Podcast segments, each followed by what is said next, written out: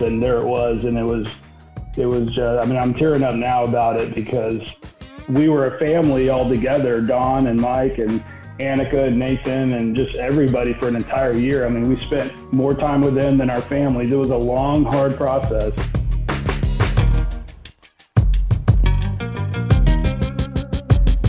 Hi, and welcome to the Business Owner Transition with Mike Quinlan. We provide you content to help you leave your business on your terms.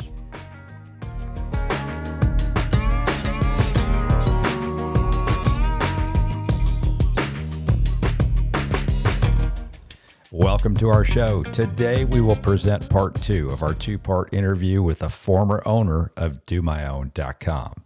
DoMyOwn.com is the market leader in do it yourself pest control and is headquartered here in Atlanta. We continue our story of the journey from engaging the advisors of the Business Owner Transition Academy to the closing table and watching that money hit the accounts. Please welcome again Michael Gossling of DoMyOwn.com and Don Bravaldo of Bravaldo Capital Advisors.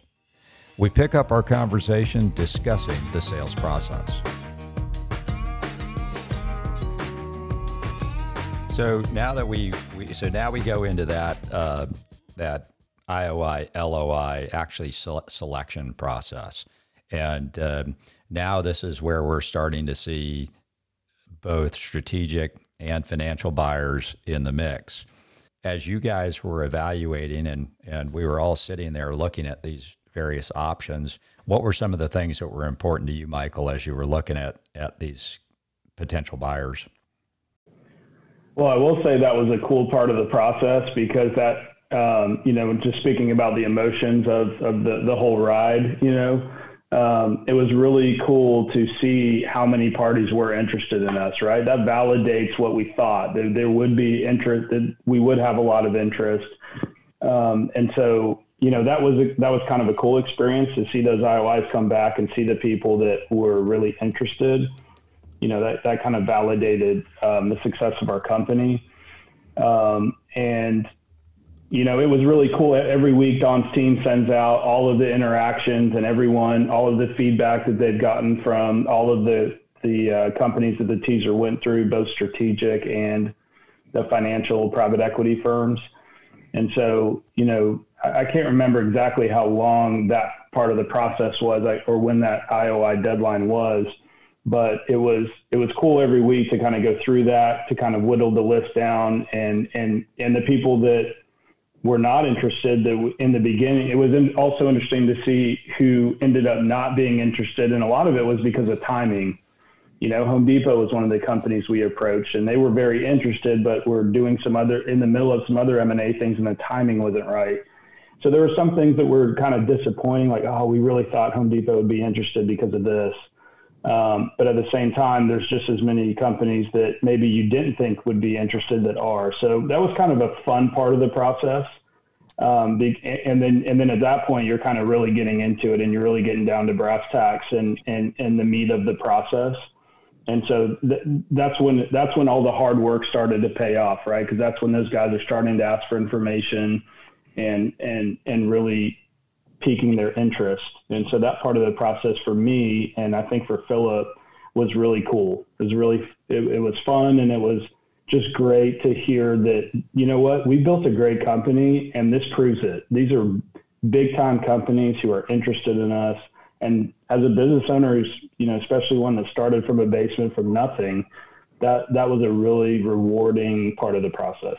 A couple of things real quick in terms of, you know that interaction process. Let's just say it's the management presentations. You know for me that, that's a really exciting time because you really get a flavor of the culture of the buyer right?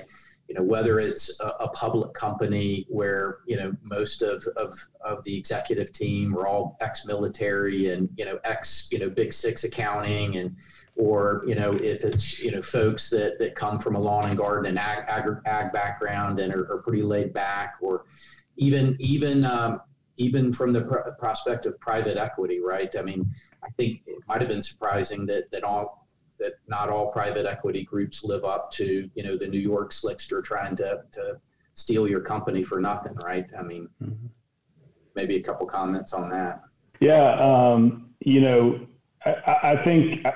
I think private equity, you know, for us, we all, we had always thought going into the process, and from what we have heard, the strategic would be, you know, maybe the be able to get the best offer from a strategic versus private equity, and, and that was true through the process. But at the same time, we knew that private equity is someone that could come in and help triple your business in a very short amount of time and could possibly have a, a better exit down the road. So that's that's that's a big consideration through the whole process. Uh, and we were fortunate to talk to quite a few private equity groups. had had a lot of interest from a lot of private equity groups. Uh, the ones that we whittled it down to, um, you know, we did have the ones that you hear often about. I mean, they are very financially focused. Uh, they're the ones that are really just gonna they're gonna look under every single nook and cranny and find everything that, that they can on on where where all can we improve this company? And they find it and they do a great job of it. But we did meet some really just you know kind of laid back uh, guys that their culture would fit. And my biggest fear with private equity was that they run lean and mean. They're going to do a lot of things and their number one goal is to to increase that revenue increase the profit and flip it. And so for us that that brought a an opportunity down the road to possibly exit for more, but it also brought some uncertainty for our employees for what kind of investment would be put in the company and would would would they execute the growth plan that we wanted versus just them capitalizing on the points that they wanted to capitalize on. Um, but it was cool to see that just like any other business, just like what Don said with the strategics, there's you've got the, the the teams that come in from a strategic that are just like private equity and, and that's that's all they're focused on. And then you've got the laid back and more you know and that's kind of more our culture at our company. And the strategic that we ended up going with was one that matched our culture. And that was really important for us. But it did exist in both places. I mean there was some private equity we would have been very comfortable do, moving forward with and doing a deal with uh, two in particular uh, that I could I could have seen us doing a deal with and been uh, really aligned on what the goals were. And maybe taking a step back, I do want to mention just one basic fundamental difference usually between a strategic industry buyer and, and private equity. I mean, private equity typically their playbook is to have owner founders or or you know family members continue to hold on to equity and, and remain in ownership alongside private equity. Of course, they would buy um, majority control of the business and put a bunch of capital into the business and relieve the owners from any any debt burdens or having to put any more capital in. And as michael said grow the business so that there could be a second bite of the apple down the road. Well there's still a lot of risk in that. And when when you have a, a company that is very desirable to all the target groups, and you have uh, public companies that are, are willing to fight over you and bid things up, you, you end up with a uh, probably a very, very strong um, cash type offer that may may include some stock, but a lot of cash. And so then you start to have some really, really, you know, it, it becomes maybe an easier decision when, when you when you kind of think about risk. Well, so it was, you know, from my perspective during this period, um, first, we're, you know, we haven't done management presentations yet. We're starting to get a bunch of information in, and um, uh, we're also starting to see various uh, types of terms coming in, right? Uh, some people saying, "Oh, we're going to make an all-cash offer," and and giving us a range of, of valuation. Others that were uh, using multiple different types of um, of methodologies to try to reach the same value, but with significantly different terms that that we had to evaluate what the risk was of an offer that might be the highest, but the terms of the deal may put a lot more risk into the ultimate um, um, realization of that capital. So uh, maybe you can talk a little bit about some of the different types of terms, Don, that you were that you were uh, uh, advising Michael on. Sure. Uh, well, we had rolled equity, uh, which is again, you know, probably one of the most common pieces of, of a private equity offer. Again, the owners would continue to own a piece of the business. Um, they would technically be able to do that on a tax-free basis. They wouldn't have to pay tax on on the amount of equity that they continued to hold. Um, there were earnouts, right, that were tied to performance of the business. Um, there was uh, stock um, in some cases with, with public companies. There was stock that was tied to performance and employment. Um, there was maybe stock that, that wasn't as, as tied to employment. Um, and quite frankly, there, there could be, um, you know, I don't know that we necessarily had any seller financing in this one, uh, but we have, we do encounter it in, in some industries as well. So many different forms of consideration. Um, from the actual payment for the business to, to the employment compensation post closing, uh, all of that stuff needed to be evaluated.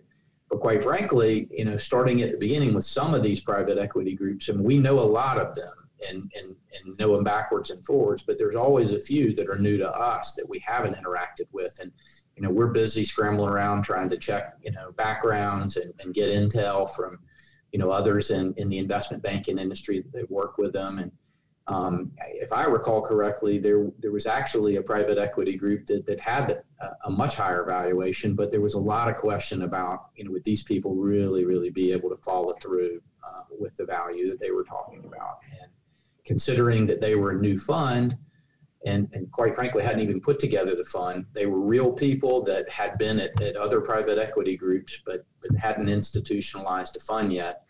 Um, the risk profile was really, really high with them. And this is where it pays to have a great team around you to be able to vet all this information coming back and all the different scenarios and where the risks were and and and what maybe didn't seem as risky. You know, Don's team really helped us evaluate all of those. You know, we did. We had the highest off. We had a, a really great offer from a private equity group, but one that was not established, didn't have a history yet. They had history, history individually in private equity, but like Don said, hasn't raised a fund. It would have been pretty easy to say, oh well, I mean that's that that's so good. Let's let's just let's try it. I mean, you know, let, let's let's just go after that. But um, that didn't fit the profile that was important to Philip and I, and that was to you know the culture wasn't necessarily the right fit, um, and also the, with all those unknowns, that didn't check the box of we feel really confident that our employees and everyone else would be taken care of down the road. So um, it was it was you know again I'll go back to having a great team of people around you to help you vet all of that information coming back. What did you think was the greatest value driver? Uh, in the eyes of of these various buyers that were out there. So um, again, you know, cash flow, uh, management team, growth plan, potential. Uh, operations and how you your you know your physical plant capability to fit to um, uh, to get the product out the door, uh, financials, and then lastly the uh, uh, customer base. But Michael, what would you think was most attractive, the biggest value proposition or value driver to those various different people that were interested in you?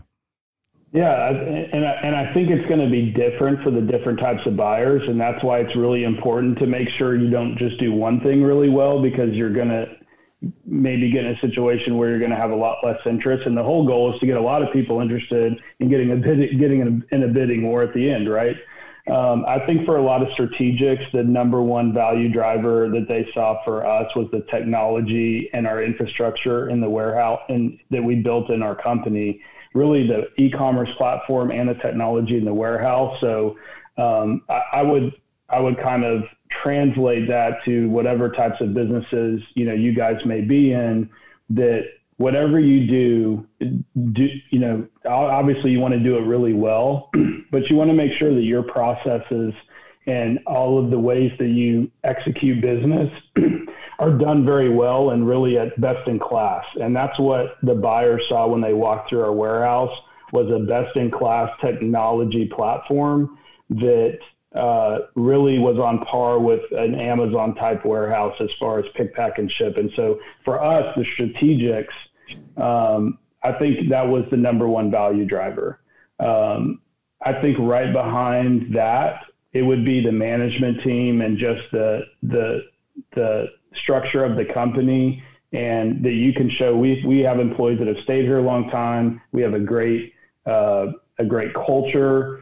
Uh, our employees, there's not a fear of them leaving because of how we take care of them. And the management team can run this business whether Philip and I are here or not. I think that was a huge value driver.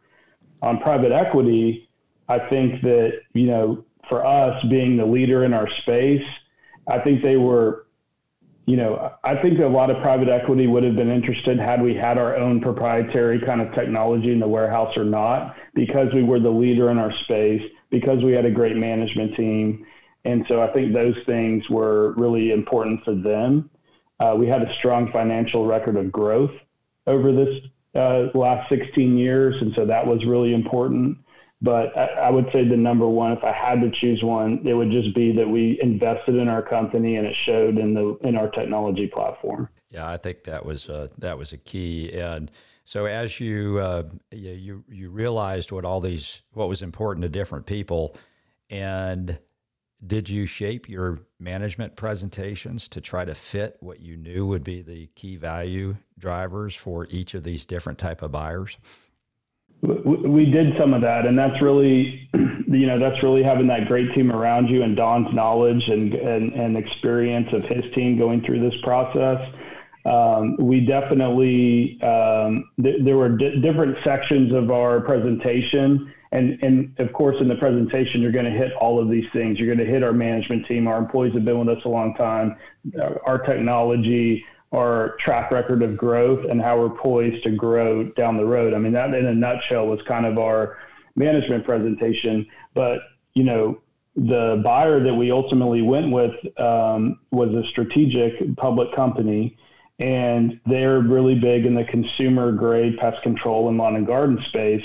So when you talk about the growth plan and how you can fit within an umbrella of a much larger company, then that was really the section that we really changed a lot based on who we were talking to. And that's really important because, you know, at, at the same time, you want the best offer, but at, at the same time, you know, they're trying to get you for the best price, but they have to justify that to a lot of other people, a lot of board members and, and different uh, fast executive uh, teams in the company and so what you're doing is really telling them this is how we can provide value for your company. And so that part was different based on who we were presenting to, um, how we could fit within their company. Um, and so we had another public company that was very interested in us that was more on the professional side and didn't sell the consumer grade stuff. They were like us, but they were really big in the lawn and garden space. And, and we're really the, we're the largest in pest control uh, lawn and garden, professional lawn and garden products is our fastest growing segment, but we're not the largest out there. And so, um, you know, our strategy for them was saying, hey, we, we're the largest in professional pest. That's a perfect marriage for someone who's one of the largest on the professional lawn and garden side as a distributor. And so we changed the, our presentation based on that. Um, and so that, that, that was key. And Don's team was incredible helping us refine that process and, um, you know, making that first impression the best it can be. And that's, that's really important. Well, your team did a magnificent job uh, preparing and, and kind of, it was fun going through that coaching process and, and, and, and watching uh, everybody have to do their part. Uh, when we got into the actual presentations, and we did this.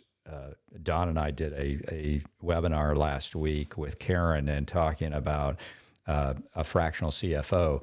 And Karen, I thought, did a magnificent job as being able to answer questions on the fly that were highly technical from the private equity guys and from the pub or the public company guys. So, um, what were your thoughts on her ability to kind of go toe to toe with uh, with those folks?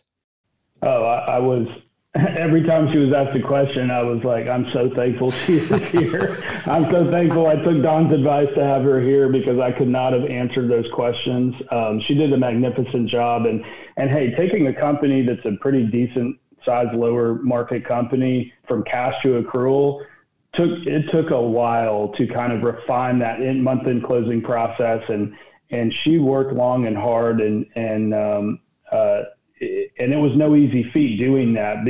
and a lot of that has to do with just our systems and, and the amount of orders that we take in. I mean, we, we ship over a million orders a year to, to consumers and having to, you know, line all that stuff up with our accounting software.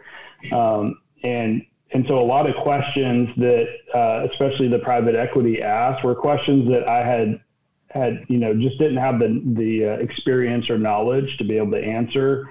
So not only are you bringing this team of people in around you to help you through this process, but they're in the trenches with you during these management presentations. And that was a huge asset to have Karen there, um, to have the, the fractional uh, marketing uh, officer there to, to help us show that, hey, we're really good at digital, but there's an opportunity to do traditional marketing. So we brought, you know, Don, Don got us lined up with someone who uh, David Grosher.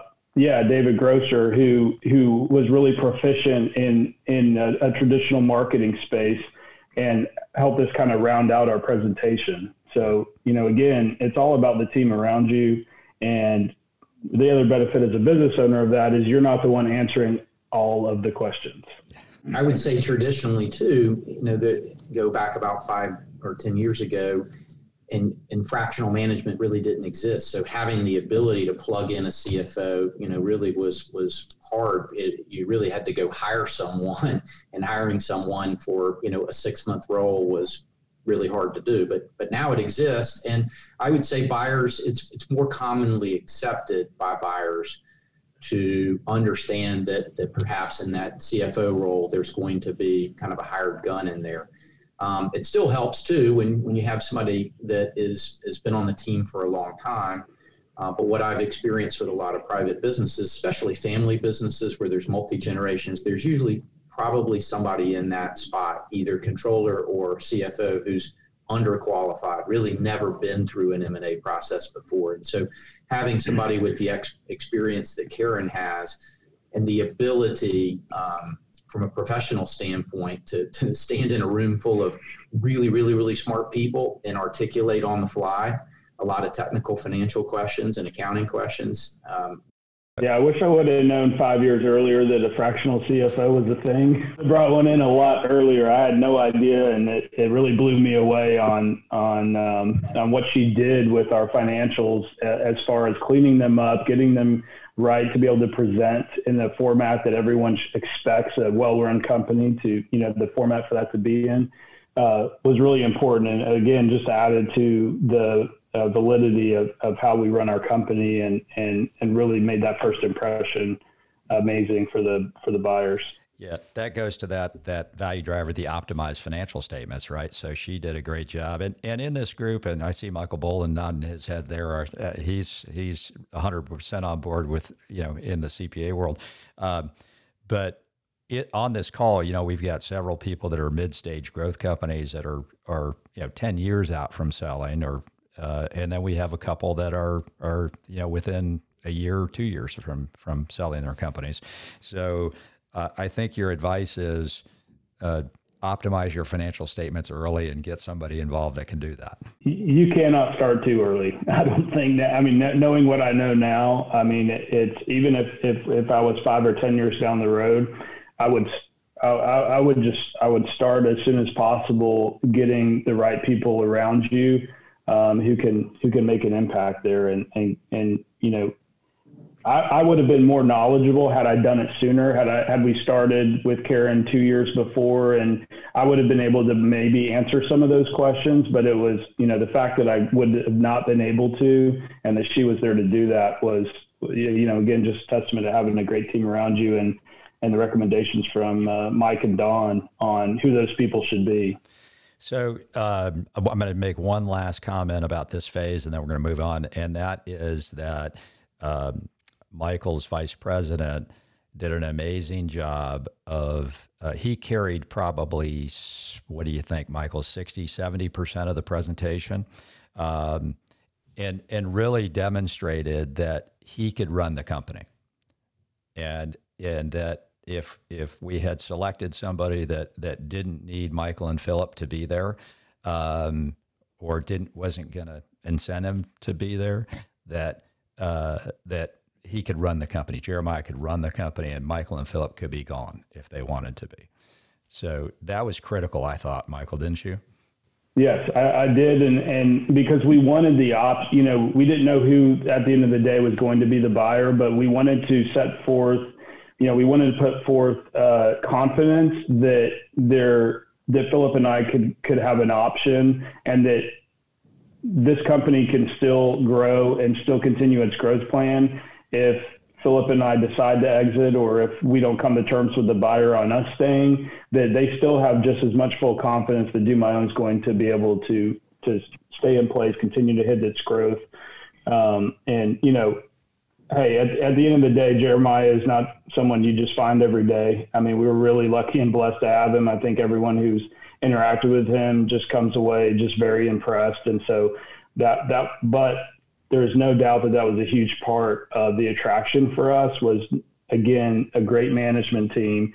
So you know if i was if i was five or ten years out from exiting another one of my focuses would be on grooming my management team and grooming maybe if it's if you think that you want to exit completely is making sure you have a number two and even maybe a number three who will leave that buyer confident that you know the company's in good hands whether you are there or not. Well, I, I, I, love it when you when you hit all of my I'm good checklist stuff. So the M for institutionalizing management. Thank you for that. Uh, a, all right. So now we pick a horse, okay, and we go into negotiation time, and the legal team now is is doing their thing. Mike and, and Jonathan and Don Bravaldo and his team are are pulling what little hair they have left out of their heads uh, and and working through because because we're getting thrown curveballs, right? The the buyer's coming back with stuff that that you know we know to expect curveballs, but maybe not that we expected. So, um, talk about how that felt going through that that negotiation phase. Yeah, you know, after the management meetings and you, and you pick that you pick the horse you're gonna you're gonna ride into the sunset with. Hopefully, uh, you know, I, all, all I would say right now is is buckle up because that's really where it gets it gets fun, it gets stressful, it gets scary at times, it gets um, you know at times you, you have little wins and, and little losses kind of throughout that process. Um, and this is also where the buyer sometimes shows you know, this is this is one thing I'll say too, just right now while it's on my mind. You know, we felt that the horse we chose, Central Garden and Pet, which we ultimately transacted with, we felt that their culture really matched our culture. We felt that we strategically were a good fit for them. There are a lot of things that that told us that this was the right person for us to choose. They had a great offer for us, but when when you're dealing with a company's M and A department, you know we had to separate, and Don helped us do this. That that look, this is their job. Their job is to push back. Their job is to is this is what they're paid to do, and so you know it doesn't always reflect. And I can I can say that now in confidence because we're seven, six, seven months into uh, being a part of Central Garden and Pet, and it is really been a great experience and they have stayed true to everything that the managers you know that the management came in and said from from central. Um, but the m&a team is a different story and so it, it is important to kind of separate that but when you're dealing with the m&a team it doesn't necessarily mean how you're going to be treated from the normal everyday people that run that company. And so there were a lot of times where philip and i had to say guys you know, are they, is this what it's going to be like working with them? Are they going to say one thing and, and, and go back and, and, and come back with something completely different?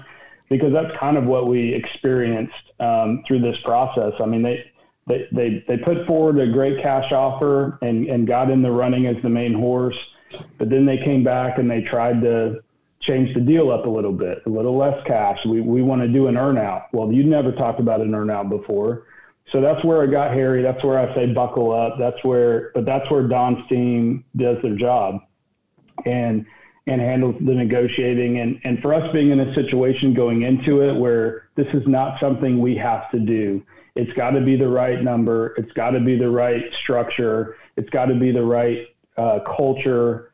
And so that's where we were able to say, look, guys, that's not what we agreed to before, and you're not going to push us around, and we're not going to agree to it now. And so, in the very end, through a lot of ups and downs, um, you know, it eventually came down to Philip and I saying, "You guys aren't the only interested party in us, and we have other interested parties, and that we're we're we're not going to take that, you know, take that structure. We're not okay with that, and so." We're going to go talk to someone else if that's where you guys are. And so, um, but again, you know, that's their M&A team. It would have been easy for us to say that, you know, this is too difficult and we, we, we, we definitely don't want to move forward with the actual company, but the people have been great. And so that's kind of where I just say, you got to realize that that's not necessarily indicative of what the rest of the company is like on a day to day basis and who you're going to be dealing with. I would just add a couple of quick things. Uh, number one, the maximum leverage that you have in the sales process as owners and, and in professionals representing the selling company is at the LOI stage, right? You've got all of this interest in the, the company. You've got, you know, a number of bids. You've got plenty of interest and you sign that letter of intent. That's the maximum leverage as a seller has. And from there, it begins to erode all the way to closing. And you know, one of the things that you know a good investment bank M and A advisory team does is keep those backup buyers interested. And in almost every instance, there there has to be a little bit of, of a carrot and a little bit of a stick involved in, in keeping um, that professional M and A team honest um, and you know, quite frankly, sometimes you know you, you win a, a, few battles and you lose a few battles, but at the end of the day, you, you win the war. And that, I think that's that's ultimately testament to to Michael and Philip keeping their cool during some really really really tough um, instances in that negotiation period during due diligence, where you know the legal's flying around and documents are here and there, and um, as he said, you know, if you if you're going to get that premium out of a public company, you're also going to have to deal with the bureaucracy and and you know one side of the company doing one thing and the other doing the other. Um, but he stayed the course, and uh, and you know, really proud of him uh, for having.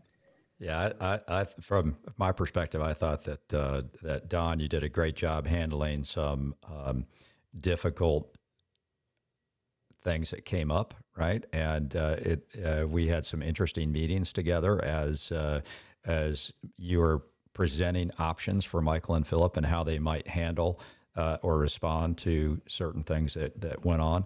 And uh, I thought that Michael and Philip did a really good job of parsing the information, and largely I would attribute that to them actually being ready to enter that portion of the of the negotiation, right?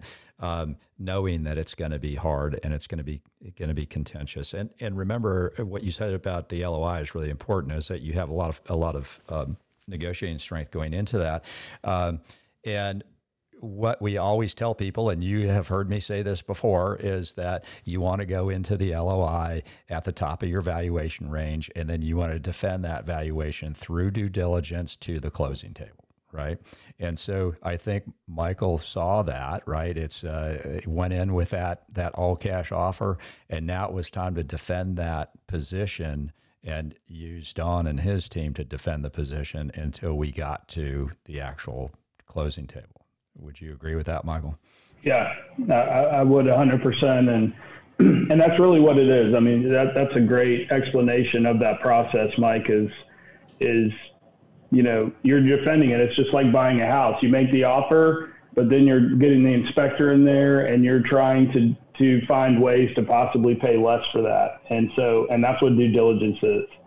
And so it's, it's, it's really great to be able to have had a team around us who prepared us well for that process and the normal, like easy things that a company would, would kind of look for or that they might find in smaller companies to be able to get that price down was a, a, lot harder for them in the due diligence process because we had a great suit of armor on and it was actually quite hard for them to pierce. Uh, in the end, they, they, you know, I, I don't want to speak badly of Central Garden Pet because they're, they're a great company and we're happy to be with them. But again, the M&A people are different.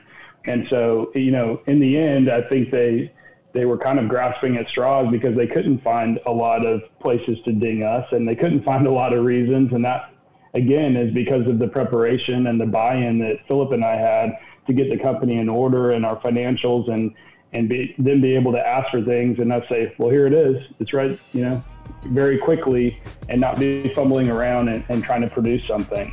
Um, and so they, uh, you know, it got to a place where they, there was just kind of going back on what what they said in the LOI and trying to push us around a little bit. I mean, to, to be honest, and um, again, having Don and Mike there to um, to walk us through that and to talk frankly with us about what the options were.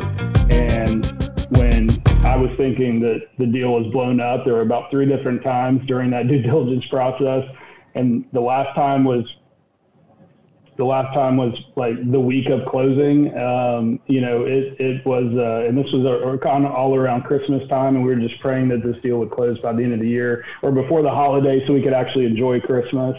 And uh, thank God it did just just that weekend before. But um, there were there were three specific times uh, I know that I called Mike and said this this is crazy. They taught us off a ledge, and at the, at the end, at the end of the day, um, it, it, was evident that Central really wanted us, and that we were an important piece to them. So, um, you know, they, they we we both came to terms on a on a deal that was that was good for both of us, and and uh, Philip and I just couldn't be more grateful, and and just really feel we had a great win.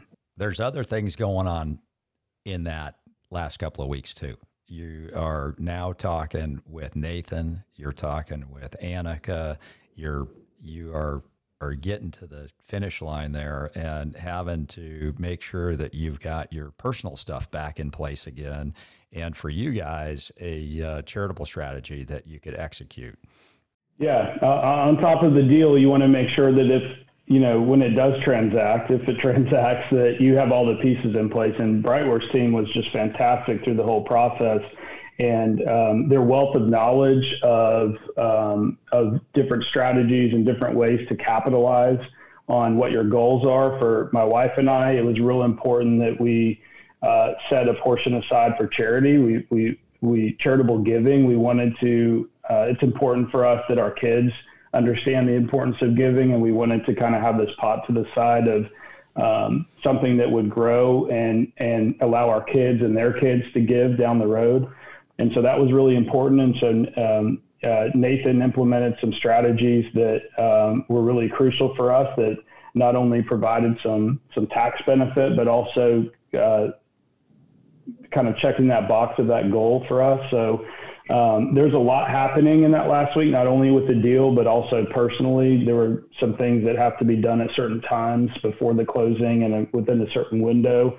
So there was a lot of moving parts. And, and again, this is where I'll credit you, Mike, being the quarterback and kind of being that person in the middle, helping to uh, filter what's most important and keeping the focus there.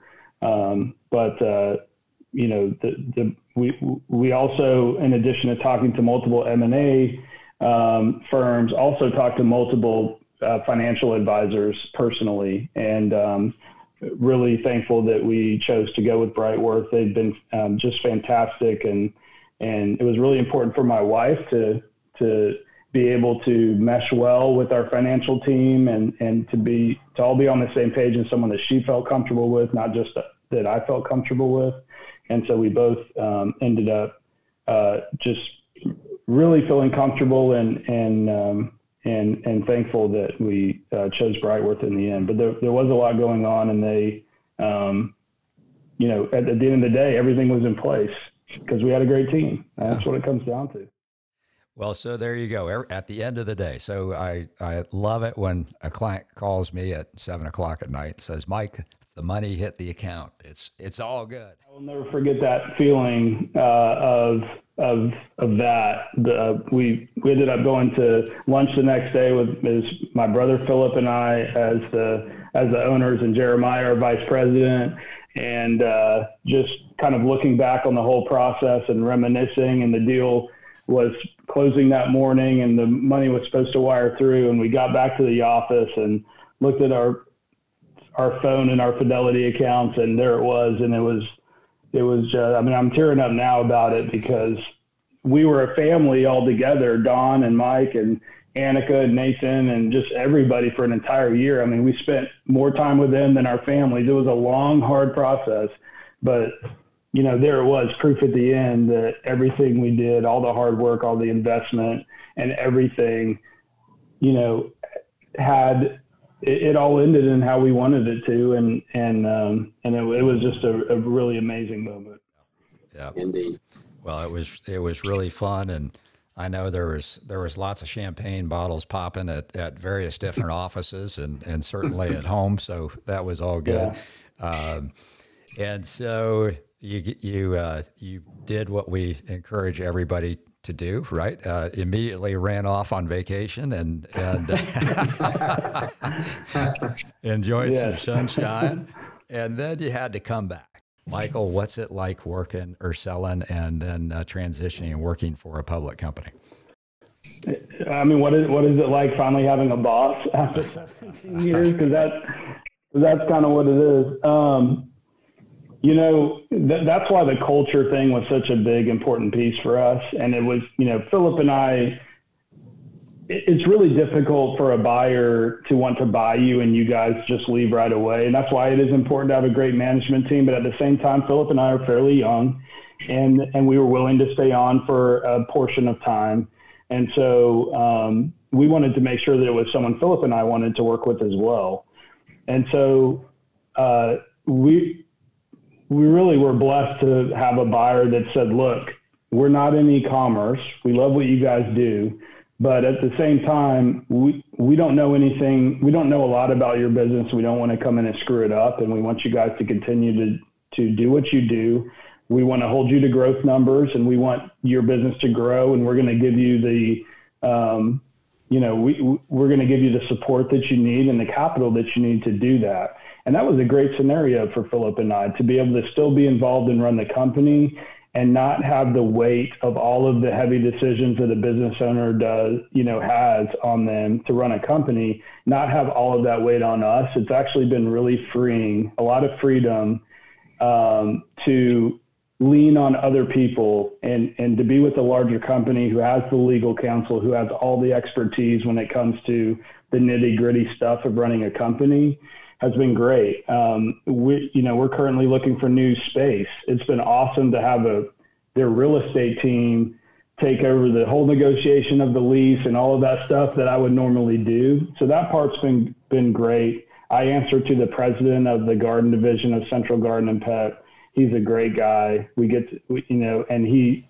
he. Um, I'm very lucky that there's not a lot of pressure as far as him being super involved in the day-to-day operations and do my own. So uh, this big company, like most big companies, they have a lot of meetings. So there's a lot more meetings that we're in. Um, but that you know, it's really been a great situation. They haven't changed any of our benefits for our employees or anything like that. Now, I don't think this is normal.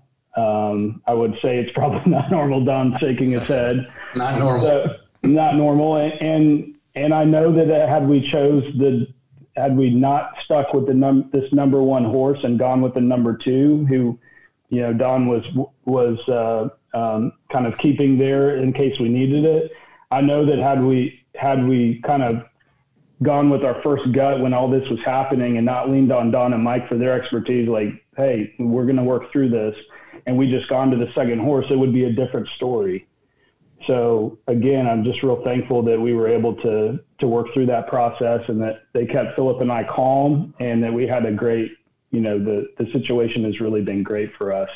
Uh, still being involved, but still having a lot of freedom to take the time and with our families and they're a very family oriented company so they, they have no problems with us with the you know with with taking time off and stuff like that so it's i don't think it's a normal situation but it's the situation i'm in having jeremiah you know already yeah. you know in that mode of you know without jeremiah there'd be a lot more on yours and philip's shoulders for sure A hundred percent, and that and that's why grooming that person up and having your kind of right hand man um, there. I mean, even through this process, he does a he does a lot of uh, preparation for a lot of the meetings, and because ultimately, I think Jeremiah will be the one, the president of Do My Own, um, when Philip and I do exit, and if you don't have a CFO, get a CFO, what, even if it's fractional. I mean, that's that's by far the number one thing. Um, and you know, operationally, again, I, I think just having best in class processes. If you if there's areas of your business that you have put off investing in that are critical areas of your business, bite the bullet and invest in them and and make them up on par with best in class um, because that's really at the end of the day having people walk through for us having a warehouse where we pack uh, customers orders and ship them out when those people walk in our warehouse their eyes are like like this because we have um, automation in our warehouse we have uh, proprietary pick, pack, and ship software on Android phones with ring scanners, and it's just really impressive technology.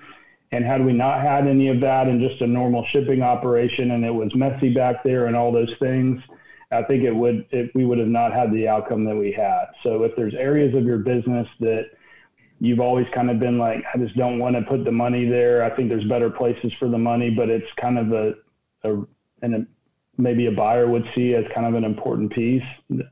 Bite the bullet and invest the money. And if you don't have the people to be over that certain segment of the business, you know, again, I think people is a big thing. Um, one thing about hiring Jeremiah for me is as a business owner, I've always tried to hire people and bring people in that know more than I do. I, you know, being comfortable that you're not the smartest person in the room is really critical if you want to grow your business and be open to things that you may not be aware of or know about. And so, you know, bringing in Jeremiah, who's just way more, way stronger than I am when it comes to spreadsheets and, and getting in the numbers and data mining, you know, that was a huge strength of our business in these management presentations. Yeah. you know, part of the process, we agreed to stay on for a period of five years. That's what we agreed to.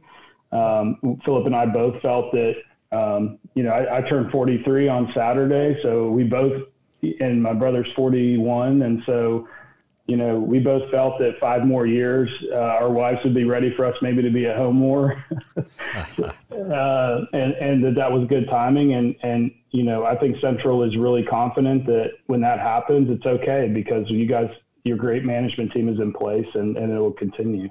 Was the end result slash multiple better than you expected when you started the selling process?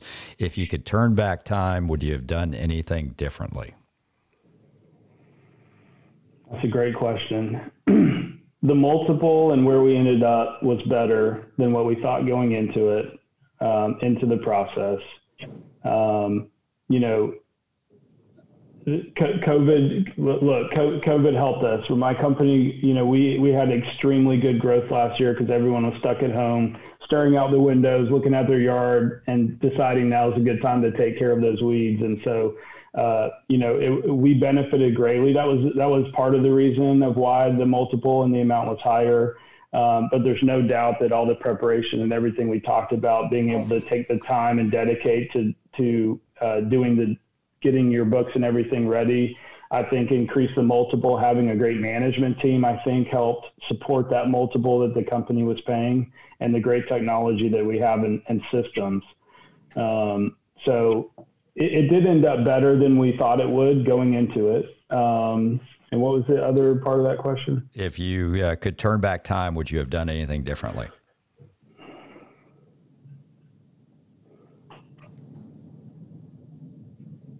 You know that that that's why this was such at the end of the day such an awesome experience because I can't think of one thing I would have done differently. Uh, there, and again, I go back to the great team around us. I, I think that they held our hands appropriately, gave us the right recommendations, and there isn't there isn't one thing that I can really identify that I would go back and say, man, could we have gotten more? Could this have changed or this particular aspect of the deal changed? I think that I'm a big believer in everything happens for a reason. I think we, we, I think we went to market at the right time for us. I think that we chose the right buyer at the end of the day. And so I wouldn't change anything differently because it's, it was a, at the end of the day, it was a great experience. I could have done without some of the, those one, two, or three blowups or calls I had to make to Mike, like this deal isn't going to happen. It just totally blew up. I could have done without that, um, but uh, but really it was a great process, and, and, and it's because of a great team.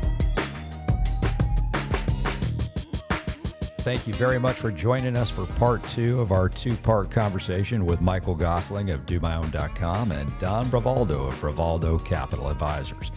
Please visit the Business Owner Transition Academy website at www.theowneracademy.com to learn more about educational content, online courses, valuation assessments, and consulting engagements.